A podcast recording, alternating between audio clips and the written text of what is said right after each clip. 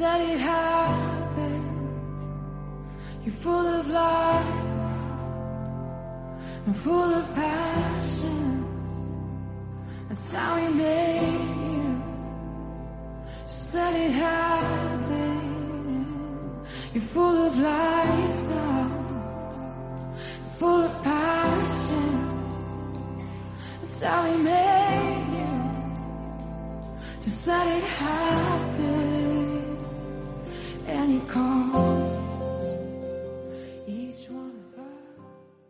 Hoy he puesto a, a lo que os quería compartir, he, le he puesto un título. Yo siempre pongo unos títulos un poco, no sé yo, si al final encaja mucho con lo que hablo, pero bueno. Este que he puesto es Vivir en la Gloria de Dios, ¿eh?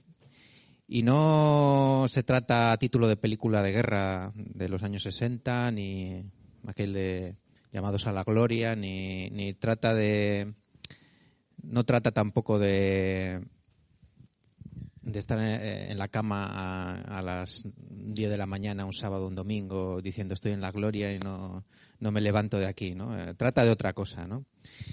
Bueno, lo primero que quería deciros es que yo quería hablar para, para la mayoría de las personas que estamos aquí, que es que siempre es como una espinita que yo tengo, ¿no? Muchas veces damos charlas, hablamos, y siempre me da la sensación de que hablas como para un grupo de personas, ¿no? Un grupo de personas siempre se siente identificada con lo que dices, pero como, como que, jo, yo siempre tengo como, como, a ver, igual es una cosa que no se puede hacer, ¿no? Pero intentar hablar para todos, ¿no? Que todo el mundo de alguna manera se siente identificado con algo, ¿no?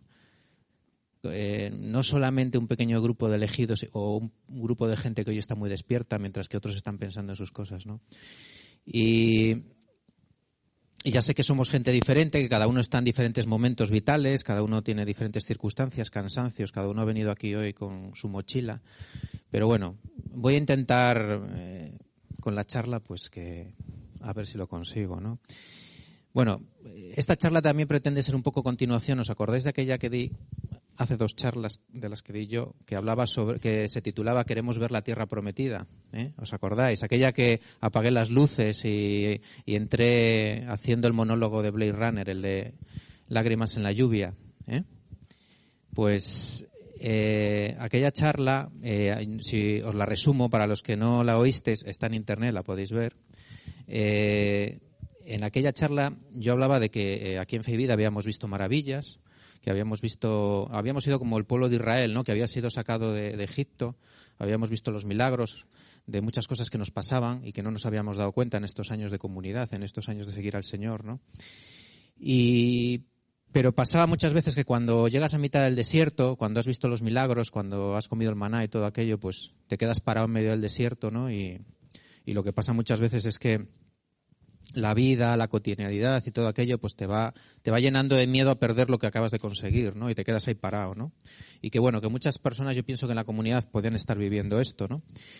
Pero que estábamos llamados, pues un poco, pues a ver la tierra prometida, a llegar a la tierra prometida, ¿no?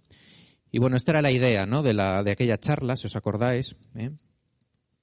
Y, y nos quedamos ahí, ¿no? Pero en la charla de hoy yo quiero hacer referencia a Isaías cuarenta y tres, siete, cuando dice el Señor, yo os he creado para mi gloria, ¿no? Porque yo cuando cierro los ojos y digo, ¿qué es eso de estar en la gloria, no? Eh, para mí estar en la gloria es como estar en presencia ya del Señor, ¿no? Estar sintiendo su amor, que lo llena todo, abrir los ojos y, y ver a mi alrededor también el amor de Dios en las personas, en todo lo que me rodea, en, en todas las circunstancias, en toda la naturaleza, en todo, ¿no? Y sentir que, que no estoy solo en ningún momento y que es todo el rato, ¿no? No es una cosa de un momento de tu vida, sino que esta, para mí estar en la gloria de Dios es algo para siempre y, y, de, y de una presencia que te llena, ¿no? Y yo creo que para mí esa, ese estar en el cielo es algo así, ¿no? Estar en la gloria es estar en el cielo y lo que siempre pienso es que podemos vivirlo ya. La idea de hoy es que todo esto lo, lo podemos empezar a, a vivir ya, estemos en las circunstancias que estemos. Y os hablo a todos, hablo de, desde a mi hijo Saúl y a la gente de su edad, a la gente joven que hay aquí hoy, y hablo a todos los grupos de personas. Por eso la charla la he dividido en tres grupos de personas diferentes y os los voy a contar para ver con cuál os identificáis hoy, ¿eh? El primer grupo podía ser la gente joven que está aquí, ¿eh? Todos los jóvenes que estáis aquí, me podía estar refiriendo a alguno de vosotros, pero no a los no a los tan jóvenes, a los a los tan jóvenes, sino podía ser cualquier persona que esté ahora mismo planteándose o en algún momento en el último año se haya planteado buscar al Señor. Buscar al Señor para conocerle, porque siente que todavía no le ha conocido lo suficiente. Yo creo que eh, aquí hay gente que, que está en un momento de su vida que, que es una cosa que se plantea, ¿no? Y es absurdo estar viniendo aquí semana tras semana si no has tenido una experiencia del amor de Dios. Es absurdo. Es un tiempo perdido, un tiempo echado a la basura. Porque lo primero, lo primero, lo primero es encontrarte con el Señor. Muchas veces no es encontrarse sensiblemente, simplemente tener un encuentro de que Él te llama por tu nombre. Y eso es lo bonito, ¿no? Que Él te busca a ti y te llama por tu nombre. Y yo pienso que las personas jóvenes que estáis aquí estáis perdiendo el tiempo si no os planteáis, si no os planteáis tener un encuentro con el Señor. Otros muchos que estamos aquí le hemos tenido. Entonces, venir aquí para no planteártelo es absurdo. O sea, tenéis que tener un encuentro con el Señor y tenéis que buscarle debajo de las piedras. Buscarle debajo de las piedras es, me acuerdo yo cuando yo empezaba, eh, quedar con gente para que te hablase de Dios, eh, quedar para tomar cafés, eh, leer la Biblia a todas horas, eh, ir a todo tipo de retiro. Que te enteras que hay un retiro en Burgos, te vas a Burgos. Que te enteras que hay un retiro en Valencia, te vas a Valencia, eh, a una Pascua, donde sea. Pero buscarle, buscar esa experiencia porque sabes que Dios te está buscando. Y tú no, y tú no vas a ser tan tonto que estás oyendo a gente decir, a gente joven como tú, que estás oyéndoles decir que acaban de tener una, un encuentro con el Señor y tú, ah, no, pues a mí no me importa, yo voy a seguir con mi vida, con mis cosas. Pues no. Te tiene que arder el corazón por tener ese encuentro. Y no hay otra cosa más importante. Y esto puede ser para alguien joven, pero también puede ser por alguien no tan joven, que lleva viniendo aquí tiempo o que ha venido hace poco, me da igual, pero que sabe que no ha tenido ese encuentro con el Señor. De verdad, eso es lo más chulo que te, que te puede pasar. O sea, lo primero que hay que hacer es buscarlo. Estar en una actitud de, de búsqueda. Y en el momento que lo encuentres, si lo encuentras, compartirlo. Compartirlo con otros. Llevar la buena nueva de lo que te ha pasado, decírselo a otros. Porque eso te va a hacer crecer muchísimo. Luego, tienes que tener una actitud de cambiar tu vida. Por, por un lado, buscarle, pero luego, por otro lado, cambiar tu vida.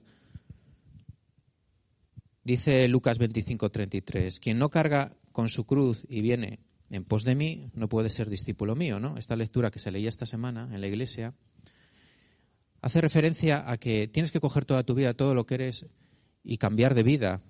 Porque seguir a Jesús significa cambio, significa que decides ser otra persona diferente, alguien parecido a Él.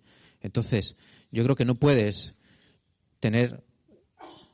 Puede ser que hayas tenido ya el encuentro o puede ser que te estés planteando tener el encuentro con Jesús, pero tu vida no puede ser la misma. Tienes que ser consciente de que tu vida no puede ser la misma. Tienes que tener otra vida, otra forma de hacer las cosas. O sea que también es una, una decisión, es una decisión que tomas, ¿no?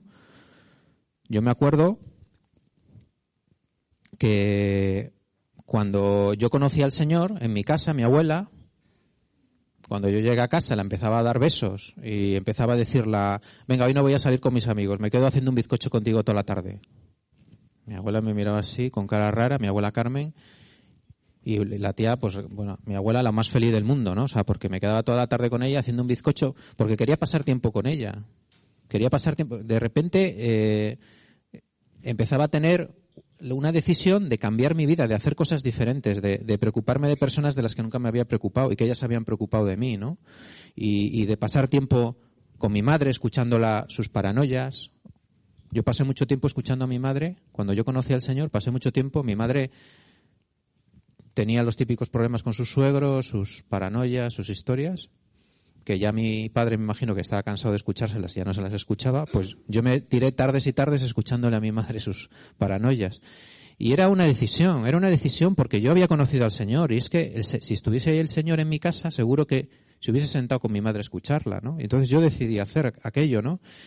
Y, y no solo eso, yo me iba a Nueva Ciudad, me acuerdo que me estaba esperando a mis amigos, que de aquella eran Chema y esta gente, y de repente aparecía Pedro Antonio, el cura de Nueva Ciudad, y me decía... Eh, ¿qué haces? Y yo, pues nada, aquí esperando a los amigos. Me decía, ven para acá, ven, como hacen todos los curas, ¿no? Y dices, ¿puedes barrerme las escaleras de la iglesia? Y yo, bueno, y a barrer, ¿no? El segundo día que me veía por allí sentado me dijo, pero estás aquí otra vez, digo, bueno, es que estoy aquí, es que quedamos aquí, y digo, nada, nada, vente para acá, y vente conmigo a repartir por todo el pueblo, por todo el barrio, a repartir la comida de Caritas, ¿no? Y con el coche de él, boom, a repartir comida de Caritas por, por Nueva Ciudad, ¿no? Bueno, ya la tercera vez que me vio me puse a dar confirmación, porque así era Pedro Antonio. Directamente me dijo, tú no querrías dar confirmación. Era tu idea que yo tenía para dar confirmación, pero bueno. Pero bueno, yo había conocido al Señor y, y, y quería decir que sí, quería estar al servicio de los demás, ¿no? Cuando conoces al Señor, tienes que estar al servicio de los demás, ¿eh? No, no puedes hacer otra cosa que ponerte al servicio. Por eso, mira, cuando acabó el impacto, el día que acabó el impacto, yo me estuve fijando mucho en la gente. Y tampoco quiero decir que, que, que mi corazón estuviese a juzgar, pero yo cuando me fijaba en los jóvenes y veía en los que estaban así como remoloneando, recogiendo cosas, y los que estaban al servicio, ¿no? Yo veía jóvenes que decían, ¿qué hago? ¿Qué hago? ¿Y ahora qué hago? ¿Y ahora qué tal? ¿Y ahora qué limpio? ¿Y ahora qué tal? Y como locos, ¿no? Yo digo, esta, estas personas, para mí, era demostración de que esas personas había pasado algo en ellos, que tenían una actitud de servicio, ¿no? O sea, que para mí, el tener la búsqueda está bien, tener el encuentro está bien, pero tienes que tener una actitud de cambio en tu vida y de servicio hacia los demás. Si no, me parece que, que no es verdad, ¿no? O sea, tienes que tener esa actitud y ese cambio que te le noten en casa, ¿no? Que pase algo. Algo ha pasado en esta persona, ¿no? Mirad, este es un grupo de personas que podéis estar hoy aquí o no, o no estar, estar en otro sitio, ¿no? Pero también hay otro grupo de personas que es el que hacía referencia en la en la charla de en la charla aquella de queremos ver la tierra prometida, ¿no? Son personas que podéis llevar aquí muchos años o podemos llevar aquí muchos años y que por el caminar de la vida te has quedado en mitad del desierto, ves a otra gente que te adelanta, que, que progresa en las cosas de Dios y tú te quedas pues con tus pequeñas tentaciones, con tu miedo a perder lo que, lo que has conseguido. Has conseguido una familia, trabajo, eh, relaciones. Eh, bueno, muchas de las cosas que haces no son pecado, ¿no? Os hablaba la otra vez. Muchas de las cosas que hacemos no son pecado, pero sí son cosas que nos entretienen y no nos llevan a nada, ¿no? Es como en el libro de C S Lewis, de Cartas del Diablo a su sobrino, ¿no? Que le empieza ya a escribir a su sobrino el diablo y le empieza a contar, ¡buah! Estoy tentando a uno, pff, le tengo enrollado ahí con no sé qué, pues imagínate, le tengo enrollado viendo episodios y episodios de, de Netflix y el tío no, no reza nunca. Le dice, ¿para pa qué le voy a hacer pecar? O sea, el diablo le dice a su sobrino, ¿para qué le voy a hacer pecar si le tengo entretenido todo el rato? Si esto es mucho mejor, ¿no? Y, y bueno, el libro pues es interesante porque te da esa visión de las cosas, que a veces no necesitas ni estar haciendo algo especialmente malo, ¿no? A veces simplemente con que te estés entretenido, pues así, ¿no? Dice la primera carta a los Corintios, el seis doce, dice, todo me es lícito, pero todo no, pero no todo me conviene, ¿no? Y esto es así. Hacemos muchas cosas en nuestra vida que nos tienen entretenidos, que nos alejan de Dios y nos impiden avanzar, ¿no? Yo esto lo... Lo asemejo, ¿no? Siempre, ya sabéis que yo soy friki y que siempre os cuento algo friki, pues os lo asemejo a la Guerra de las Galaxias, ¿no? Con, o sea, habéis visto la saga, ¿no? Me imagino que la hayáis visto completa, pero lo bueno, bueno fueron las tres primeras películas, el episodio cuatro, el cinco y el seis, ¿no? Sabéis, ¿no? Bueno, el episodio cuatro de la Guerra de las Galaxias, conocisteis a tres personajes que eran Han Solo, Leia y Luke, ¿no? Los tres así personajes principales de la película. Y... ¿cómo eran estos personajes en la primera película? Luke era un jovenzuelo que no tenía ni puñetera idea de nada, que no sabía dónde tenía la mano derecha e izquierda, que andaba preguntando por todos los lados. Vamos, era pues, el típico atolondrao, ¿no? Eh, Leia era una marisavid, sabidu, sabidilla de estas, ¿no? Marisabidilla, ¿no? O sea que... parecía que lo sabía todo, pero que también tal. Y Han Solo, pues era un egocéntrico eh, que intentaba ligar por todos los lados y que solo pensaba en sí mismo y en conseguir las cosas para él y tal. ¿Qué pasó en el siguiente episodio, en el episodio cinco? Pues hay una cosa que pasa en el episodio cinco y es que les les, les atrapa, les atrapa Darth Vader y, y bueno, quería congelar a, a Luke para llevársela al emperador. Pero al final, para probar, primero congelan carbonita a Han Solo, ¿no? ¿Os acordáis de la escena de Han Solo que se queda ahí? así, ¿no? Bueno, pues si saltamos a la película seis, ¿qué es lo que había pasado al principio de la película seis? Porque había pasado como un año, dicen, dicen las crónicas galácticas. Pero bueno, había pasado un tiempo, ¿no? Y Luke, resulta que Luke era un maestro Jedi ya. La princesa Leia era una líder de la resistencia que, vamos, que tenía una, un par de narices, la tía. Y cuando descongelaron a, a Han Solo, ¿qué había pasado con Han Solo? Pues que seguía siendo el mismo gilipollas de siempre. Y es verdad, ¿no? Y eso, ese quedarnos congelados en, en, en carbonita, yo creo que es lo que nos pasa muchas veces en la fe, ¿no? Que nos quedamos congelados, vemos que la gente progresa, que la gente avanza en la fe, que la gente consigue metas que nos da muchísima envidia, pero nosotros nos hemos quedado ahí, así, ¿no? Y, y yo creo que, que aquí hay gente que quiere salir de esa carbonita, ¿no? Que quiere eh, tirar para, para la tierra prometida, quiere desplantarse, ¿no? Quiere, quiere dejar ese estar como paralizado en el mismo sitio. Mirar, el, to, si os dais cuenta en la Biblia, todos los personajes que salen siempre tienen que dejar algo, tienen que dejar su tierra. Bueno, Luke deja su planeta, Luke tiene que dejar su vida, su planeta, pero es que Abraham, Moisés, todo el que se ha sentido llamado al final tiene que dejar su seguridad donde estaba y ir a, a, a zonas desconocidas, ¿no? Para él. Bueno, ¿de qué manera se puede salir, no? Porque lo, lo, lo importante de esto no es decir cómo estamos, sino cómo se puede salir de todo esto. Bueno, lo primero que hay que hacer es sufrir una verdadera reconversión. Cuando estás en esta situación tienes que reconvertirte. ¿Cómo nos podemos reconvertir? Mira, podemos reconvertirnos dándonos cuenta de quiénes somos, porque lo hemos olvidado.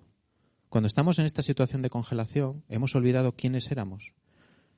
Éramos los hijos de Dios, los que habíamos conocido a Jesús, los que habíamos salido de Egipto, éramos sus hijos preciosos, ¿no? Y lo hemos olvidado, ¿no? Y Dios tenía un plan para mí, un plan que me sigue esperando, en el cual Él me ama, me perdona.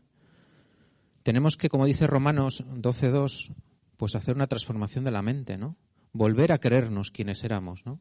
Ese es un trabajo que tenemos que hacer personal, tenemos que decírnoslo. Pero decírnoslo con conciencia de que es verdad, de que Dios nos ama y que Dios sigue ansiándonos y pensando en nosotros, ¿no? Tomar conciencia de quiénes somos es una cosa súper chula. Yo cuando era residente, cuando estaba aprendiendo medicina, esto yo creo que lo he contado alguna vez, fue muy curioso la primera vez que me di cuenta que yo era el médico. Porque fue muy gráfico, porque yo estaba atendiendo en urgencias, había empezado a rotar en urgencias, o sea, a trabajar todos los días en urgencias del hospital. Y claro, eh, de repente trajeron a un, a un señor ahogándose muchísimo, no me acuerdo lo que era, pero yo creo que se estaba ahogando y tal. No me, yo no me había dado cuenta, pero el resto de, de los médicos se habían ido al, a tomar el café y me había quedado yo por allí solo atendiendo a alguien. Y de repente llegó aquel hombre ahogándose, le cogieron unas enfermeras, le metieron a un box, empezaron a, pues, a ponerle oxígeno, no sé qué. Me miraron todas y me dijeron, ¿qué hacemos? ¿Qué hacemos? Y yo me di la vuelta y salí corriendo llamando a un médico.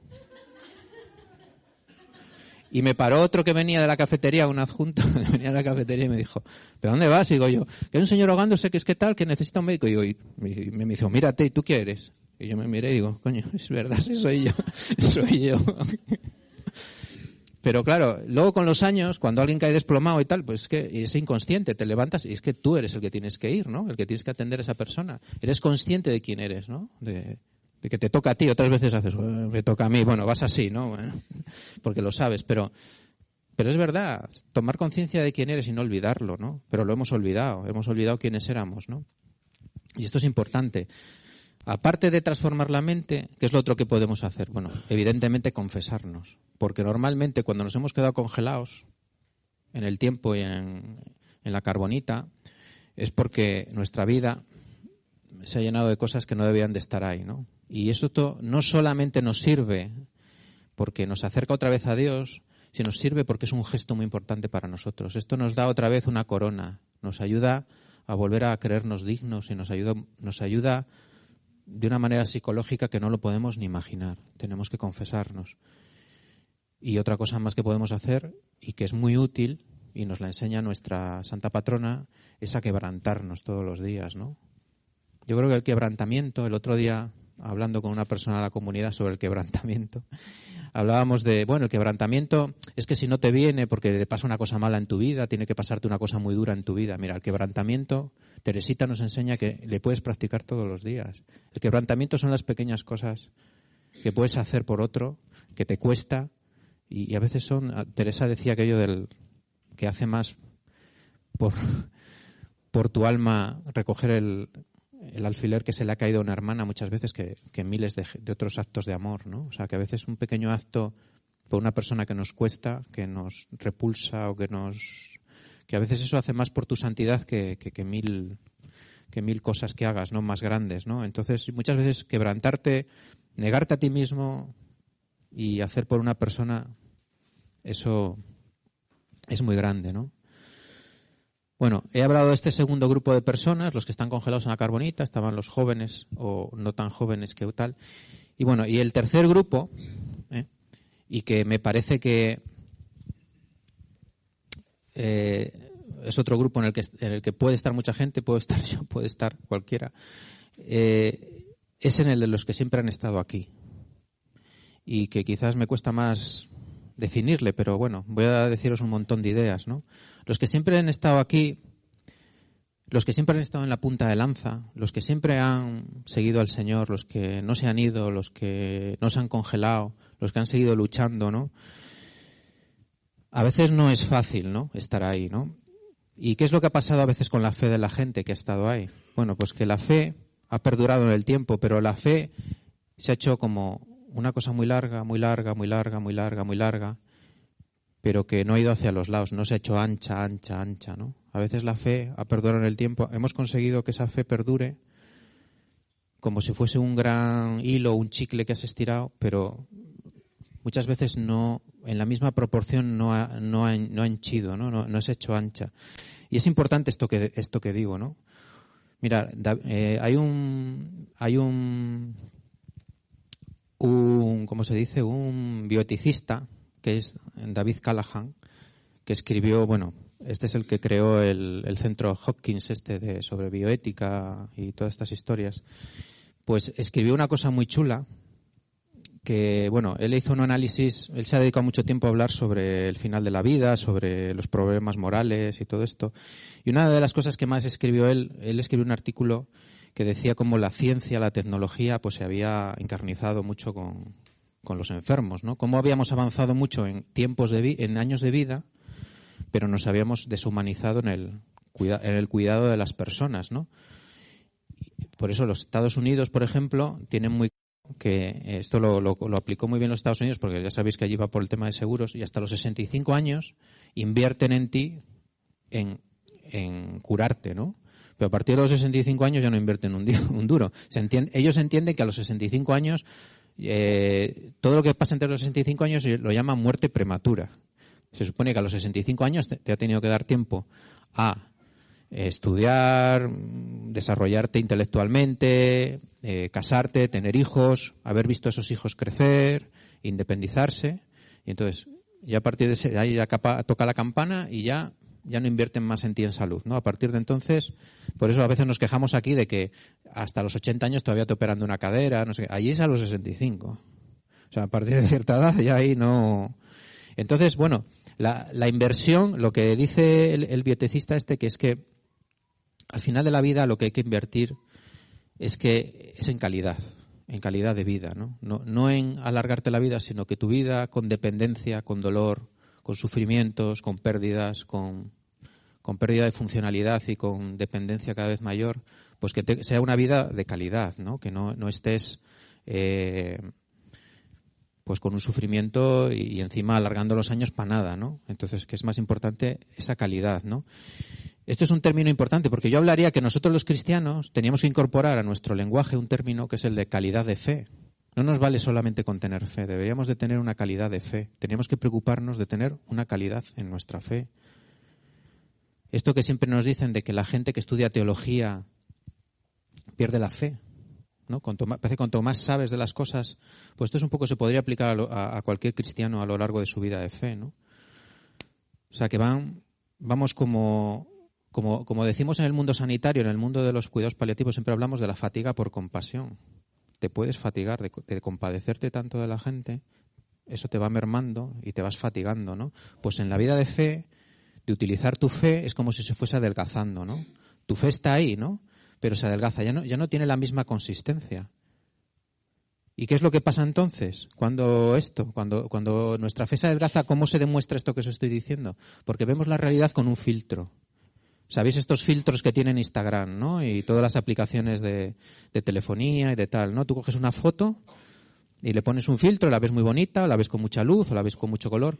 Pero es como si nuestra vida le pusiésemos un filtro de color gris oscuro, ¿no? Entonces, como ya lo sabemos todo, hemos vivido tantas situaciones parecidas, hemos confiado tanto en gente, hemos apostado tanto por personas, hemos rezado tanto por gente, empezamos a ver la vida.